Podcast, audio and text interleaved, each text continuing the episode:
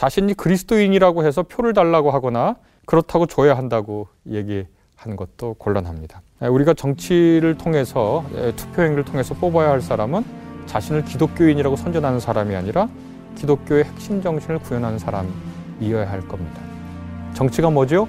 이렇게 물어보면 정치는 가치의 권위적 분배다라고 얘기를 합니다. 가치가 여러 가치가 있겠죠. 단지 경제적 가치만이 아니라 정치적 가치, 경제적 가치, 문화적 가치, 사회적 가치 여러 가지가 있는데 그것을 구성원들끼리 갈등이 생기니까 그것을 배분하는, 분배하는 과정을 정치라고 합니다. 그렇다면 그리스도인들은 이 배분 문제, 가치의 권위적 배분의 문제에서 어떻게 얘기할 수 있는가? 그것은 매우 명확하게 성경에 나와 있습니다. 첫 번째 뭐냐? 뉴스를 보면 누가 잘한다는 얘기보다 누가 더 나쁘다. 그러니까 내가 덜 나쁘다. 이런 경쟁을 하고 있는 것처럼 보이거든요. 그러니까 혐오할 수밖에 없고 무기력증에 빠질 수밖에 없죠. 저도 그랬거든요. 그런데 기독교 신앙은 패배주의나 냉소주의에 있지 않거든요. 제 표현에 따르면 부직갱이 들고 제 속에 남은 불씨 찾아서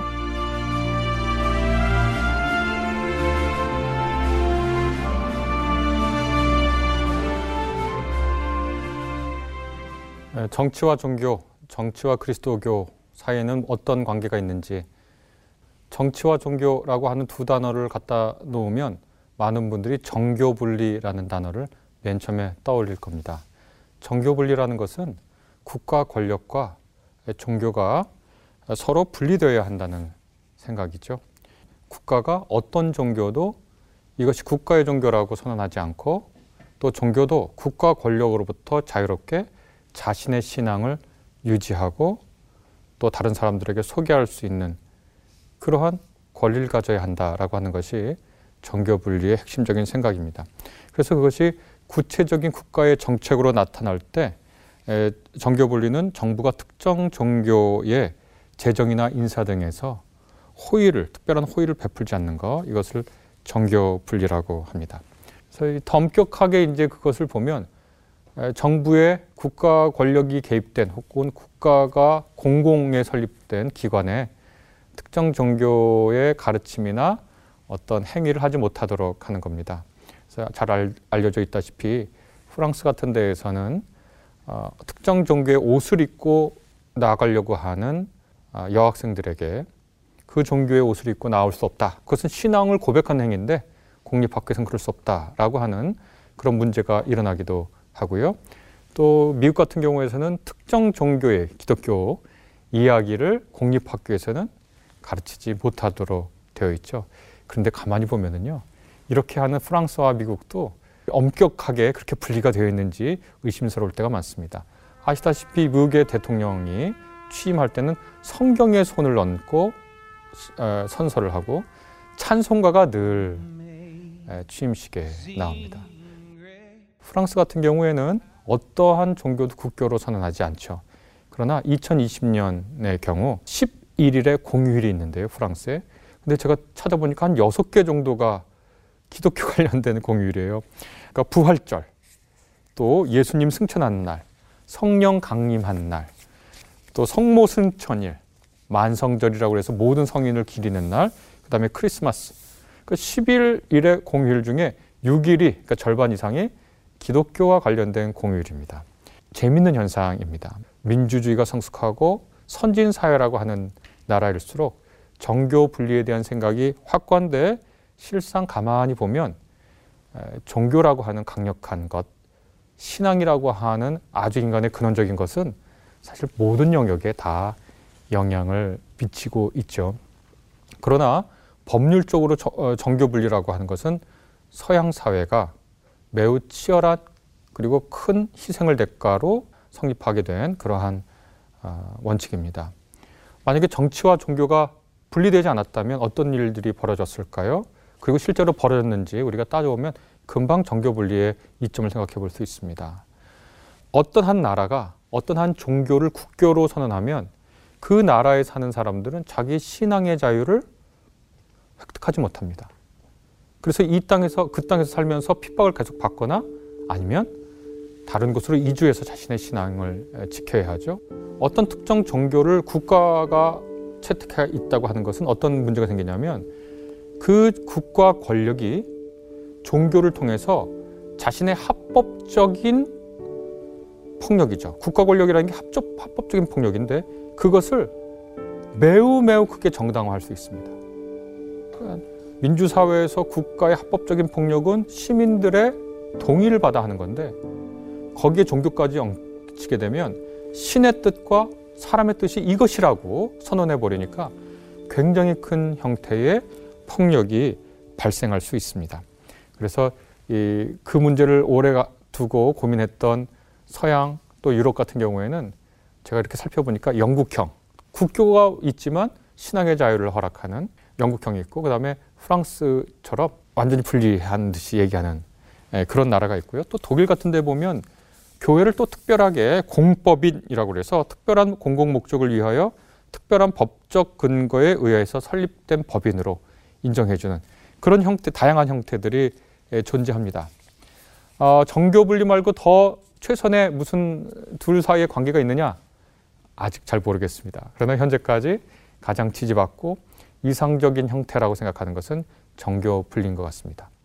에, 그러면 정교 분리 끝 이렇게 얘기하면 편하겠지만 제가 말씀드렸듯이 종교라는 것 매우 강력해서 사람이 사는 모든 영역에 침투해 있기 마련이고요.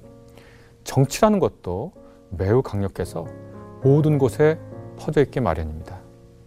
그리고 우리는 그리스도인일 뿐만 아니라 시민으로서 정치적 권리와 책임을 가지고 있죠. 그래서 그리스도인이 정치적 책임과 권리를 가진다는 건 무슨 뜻인가? 그리스도인들이 볼 때 올바른 정치는 무엇인가에 대한 이야기를 우리가 할 수 있습니다. 아, 이 문제를 다루기 위해서 먼저 정치가 뭔지 생각을 해봐야 되는데요.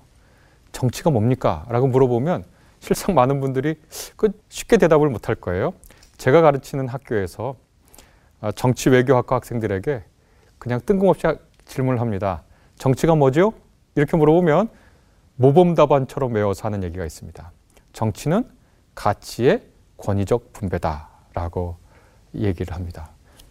이 영상을 준비하면서 제가 찾아보니까 고등학교 교과서에도 그렇게 나와 있는 형태 같아요. 그래서 정치는 누가 무엇을 얻는가 하는 배분 문제를 둘러싸고 다양한 참여자들 사이에서 갈등이 발생하는데 그 의견을 조정하고 해결해 나가는 과정이라고 정치를 설명하고 있습니다. 그러니까 아, 한 사회가 생산하는 한 사회에 있는 가치를 가치가 여러 가치가 있겠죠. 단지 경제적 가치만이 아니라 정치적 가치, 경제적 가치, 문화적 가치, 사회적 가치 여러 가지가 있는데 그것을 구성원들끼리 갈등이 생기니까 그것을 배분하는 분배하는 과정을 정치라고 합니다.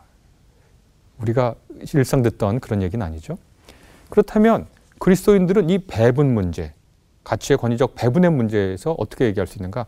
그것은 매우 명확하게 성경에, 성경에 나와 있습니다. 첫 번째 뭐냐?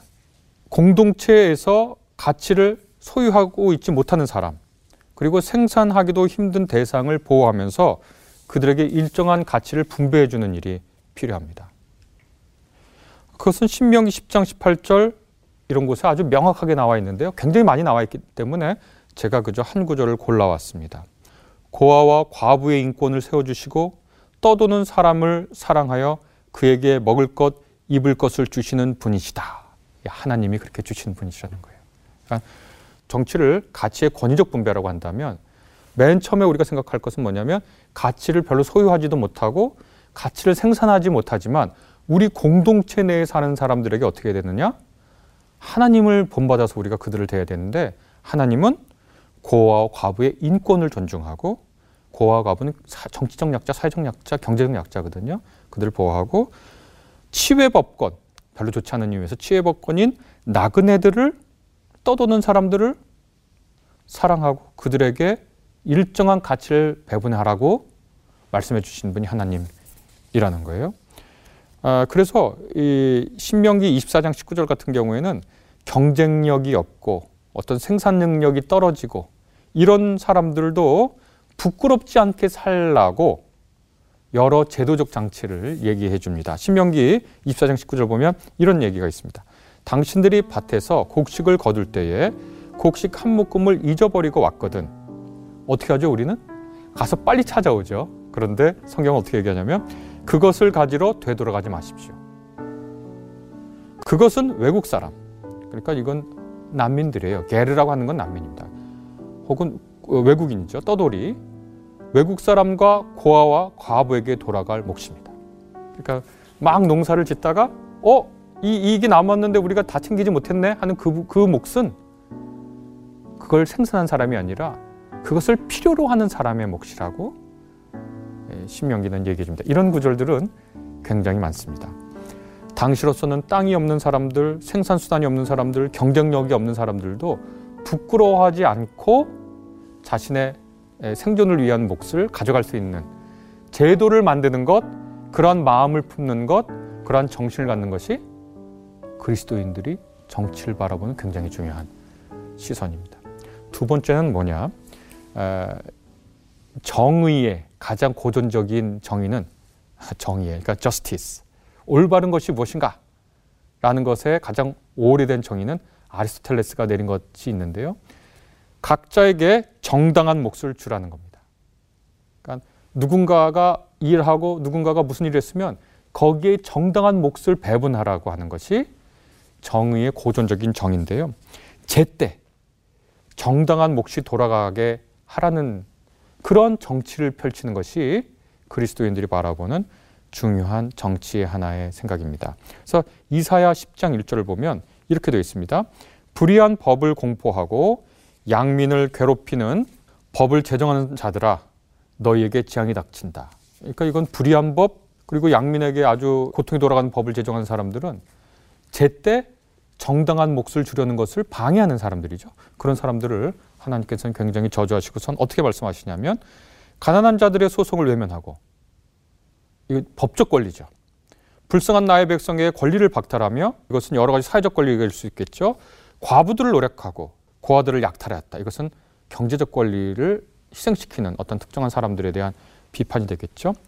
그래서 계속 성경의 정신은 뭐냐면 제때 누군가에게 정당한 몫을 주는 제도적 장치 그런 정신 그런 마음가짐을 가지고 있는 것이 그리스도인들이 정치를 바라보는 굉장히 중요한 시선이라고 하는 겁니다. 그래서 아까 말한 신명기 24장 14절부터 보면 같은 결의 가운데서나 당신들 땅 성문 안에 사는 외국 사람 가운데서 가난하여 품팔이 하는 사람을 억울하게 해서는 안 됩니다.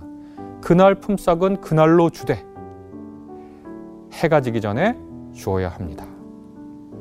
그는 그 가난한 사람이기 때문에 그날 품삯을 그날 받아야 살아갈 수 있습니다. 그가 그날 품삯을 못 받아 당신들을 원망하면서 주님께 호소하면 당신들에게 죄가 돌아갈 것입니다. 라고 얘기하고 있습니다. 그러니까 제때 정당한 몫을 분배하는 제도와 정신과 태도를 이 사회가 유지하고 있는지를 그리스도인들은 정치적 책임으로 정치적 권리로 생각하고 있어야 됩니다. 마지막으로 이제 가난 사람, 힘든 사람 얘기했고 그 다음에 자기 몸으로 일할 수 있는 사람 얘기했죠.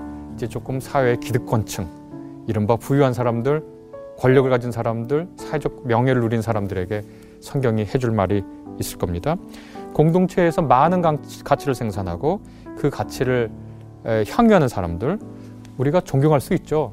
참 열심히 일했고 성실하게 생각했고 창의적으로 활동했으니까 공동체에 큰 기여를 했습니다. 그런데 이 사람들을 향해서 성경이 늘 얘기하고 있는 것은 뭐냐면 내가 열심히 일해서 돈을 벌고 정치적 권력을 갖고 사회적 명예를 가졌지만 사실 그것은 그 공동체가 있었기 때문에 가능한 거잖아요. 내가 열심히 아무리 일해도 내가 일할 밭이 없으면 생산물을 내지 못하죠. 어떻게 보면 한 사람에게 공동체는 그런 밭일 수도 있습니다. 그렇게 해서 사회에서 아주 부유롭게 된 사람들은 그 공동체의 책임을 책임의식을 가져라 라고 하는 것이 성경이 말하는 매우 중요한 겁니다. 그래서 야고보서 5장 1절을 보면 이렇게 되어 있습니다. 부자들은 들으십시오. 여러분에게 닥쳐올 비참한 일들을 생각하고 울며 부르짖으십시오. 이렇게 시작하는데 모든 부자를 향해서 다 이렇게 하실 건가? 아, 이런 생각이 들지만 그 아래에 가보면 3절 후반부에 보면 여러분은 세상 마지막 날에도 재물을 쌓았습니다. 라고 되어 있습니다. 무슨 뜻이냐? 이 사람들은 공동체의 큰 가치를 생산하고 그걸 향유하지만 마지막 날, 곧, 어, 하나님께서 이 세상을 공평과 평의로 다스리시려고 하는 그때에 축적에만 관심 있었던 사람이거든요. 자기 것을 움켜쥐려고만 하고 자기 곳간을 더 넓히려고만 했던 사람들이거든요. 누가복음서에 그게 잘 나와 있는데요. 누가복음서에 보면 예수께서 부자의 비유를 드는데 아, 부자가 곡식을 크게 거두고서 하는 말 하는 말이 스스로 하는 생각이 야, 이 이렇게 많은 어, 곡식을 거뒀는데 어떻게 할까? 아, 내가 창고를 더 크게 지어야 되겠다. 이런 비유가 나오잖아요. 그것에 대한 경고이거든요. 마지막 날에 곧 하나님께서 그분의 뜻을 펼칠 때까지 늘 오로지 관심이 가치의 축적에만 있었던 사람들에 대해서 성경은 어, 분명히 경고합니다. 아, 그래서 5절 아까 야고보서 5장 5절 보면 여러분은 이 땅 위에서 사치와 쾌락을 누렸으며 사륙의 날에 마음을 살찌게 하였습니다. 이렇게 되어 있습니다. 사륙의 날, 곧 공동체가 큰 위기가 닥치고 그것 때문에 무너져 나, 가는 날에도 그냥 사치와 쾌락을 누리고 마음의 평안을 누렸던 사람들, 이런 사람들에 대한 분명한 경고가 있습니다. 제가 얼마 전에 뉴스를 하나 봤는데 이 우리 저 지구에서 가장 부유한 사람의 재산 2%만 가지고서도 이 땅에서 배고픈 사람 몇 천만 명을 먹여 살 수 있다고 하더라고요. 하나님이 그렇게 흔쾌히 보실 상황은 아닐 것 같다 생각합니다. 이것이 정치를 가치의 권위적 분배라고 정의할 때 생각할 수 있는 그리스도인들의 정치적 태도다. 책임과 또한 아, 권리의식이다. 이렇게 얘기할 수 있겠습니다. 두 번째로 정치를 이렇게 정의하는 분들도 있습니다. 정치를 국가의 대표자가 국가 권력을 통해서 영토와 그 국민들을 위해서 행하는 여러 일들 혹은 어떤 사람이 국가 권력을 획득, 어, 유지, 조정, 실행하고자 하는 것 이런 것들을 정치 행위로 규정하는 게 있습니다. 이 두 번째 정의가 많이 들어본 거죠. 가치의 권위적 분배는 좀 많은 분들이 못 들어볼 수 있는 건데 두 번째는 야 정치하는 사람들 말이야 이렇게 하면서 그때만은 정치하는 사람들은 국가 권력을 가지고 영토와 국민을 위해서 여러 일들을 하는 그런 행위를 머릿속에 떠올리죠. 또 정치가 말이야 하고 얘기할 때 어떤 사람이나 어떤 당이 국가 권력을 획득하거나 유지하거나 수정하거나 실행하는 그런 것을 우리가 어떻게 보면 좁은 의미에서 정치라고 할 수 있겠는데요. 이런 정치의 정의, 정의를 우리가 보자면 몇 가지 생각해 볼 수가 있습니다. 첫째, 이 국가 권력을 얻으려고 하는 기독교인들에게 어, 이런 말씀을 좀 드리고 싶습니다. 아, 그리스도의 정신으로 섬기십시오. 그리스도의 정신이란 뭡니까? 아까 제가 말씀드렸던 그 사회의 약자에게 어떻게 대하고 그 사회에서 일한 사람들에게 어떻게 대하고 그 사회에서 가치를 많이 누리고 있는 사람들에게 어떻게 대할 것인지에 대한 성서적 태도를 가지고 있어야 한다. 두 번째, 정교 분리의 원칙에 따라서 특정한 종교에 호의를 베풀려고 기획해서는 안 된다. 그것이 정교 분리를 통해서 우리 기독교인들이 누리고 있는 혜택이기도 하고요. 이 혜택을 우리가 받고 어, 있는데 기독교인이 국가 권력을 잡았다고 특, 정한 종교의 재정과 인사에서 호의를 베푼다? 그것도 적절하지 않죠. 마지막으로 자신이 그리스도인이라고 해서 표를 달라고 하거나 그렇다고 줘야 한다고 얘기하는 것도 곤란합니다. 우리가 정치를 통해서 투표행위를 통해서 뽑아야 할 사람은 자신을 기독교인이라고 선전하는 사람이 아니라 기독교의 핵심 정신을 구현하는 사람이어야 할 겁니다. 성경을 보면 전혀 유대인이 아닌데 메시아라고 하는 칭호를 얻은 사람이 있습니다. 구약 성서에서 바빌론 포로기를 끝낸 페르시아의 고레스 왕, 키루스 왕이라고 하는 이 왕을 두고 하나님께서는 자신이 기름을 부어 세운 사람, 곧 메시아라고 얘기하거든요. 이사야서 45장 1절을 보면 이렇게 얘기합니다. 나 주가 기름 부어 세운 고레스에게 말한다. 내가 너의 오른손을 굳게 잡아 열방을 내 앞에 굴복시키고 왕들의 허리띠를 풀어놓겠다. 이렇게 얘기했는데 기름 부어 세운 사람 이것은 메시아입니다. 고레스는 유대인이 아닙니다. 유대교 신자도 아니죠. 그러나 하나님께서 자신의 일을 위해서 크게 쓰신 사람으로 뽑았습니다. 다시 말해서 기독교인들은 누구에게 투표해야 되는가? 기독교인을 내, 기독교인임을 내세운 사람에게 투표하는 것이 아니라 기독교 정신을 구현할 사람에게 에, 투표해야 되겠죠. 또 국가 정책을 실행할 때도 마찬가지라고 할 수가 있겠습니다.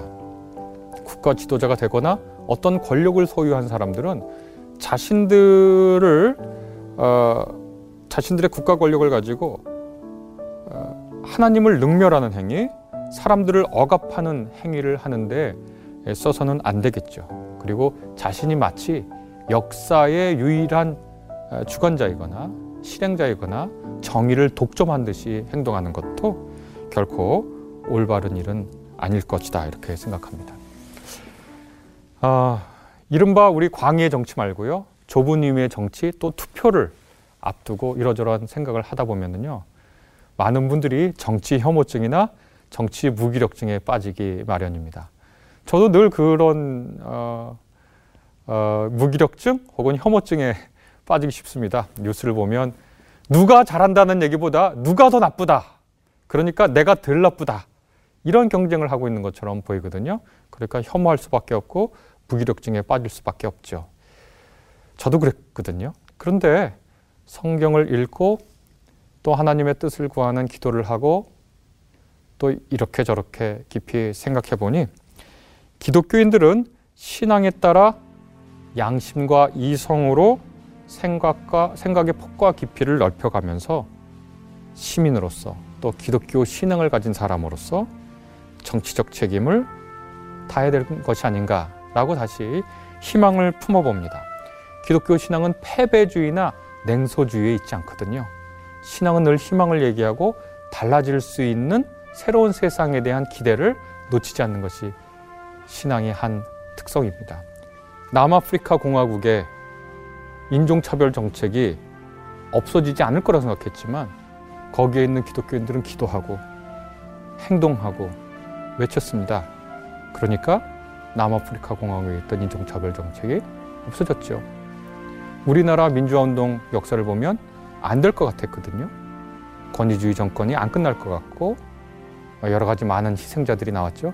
그러나 권위주의 정권도 끝났, 끝났죠. 거기에 많은 기독교인들이 신앙으로 헌신한 것 역사가 보여주고 있습니다. 미국 같은 경우도 마찬가지죠. 마틴 루터 킹 주니어 목사님이 이미 법률은 다 돼 있는데 사회적으로 인종차별의 뿌리가 깊었죠. 그래서 안 될 것 같은데 결국 신앙 안에서 꿈을 꾼 그분의 꿈이 실현됐죠. 그러니까 안 될 것 같지만 그리고 포기하고 싶지만 가장 포기하는 걸 바라는 세력들은 그 나쁜 체제를 유지하고 있는 사람들이거든요. 그러니까 냉소하지도 말고 어, 또 패배주의에 휩싸이지도 말고 그래도 제 표현에 따르면 부직갱이 들고 제 속에 남은 불씨 찾아서 그래서 패배주의나 냉소에 지지 않고 하나님의 뜻이 어딘지 잘 분별하도록 그런 자세로 정치를 바라봐야 할 것입니다.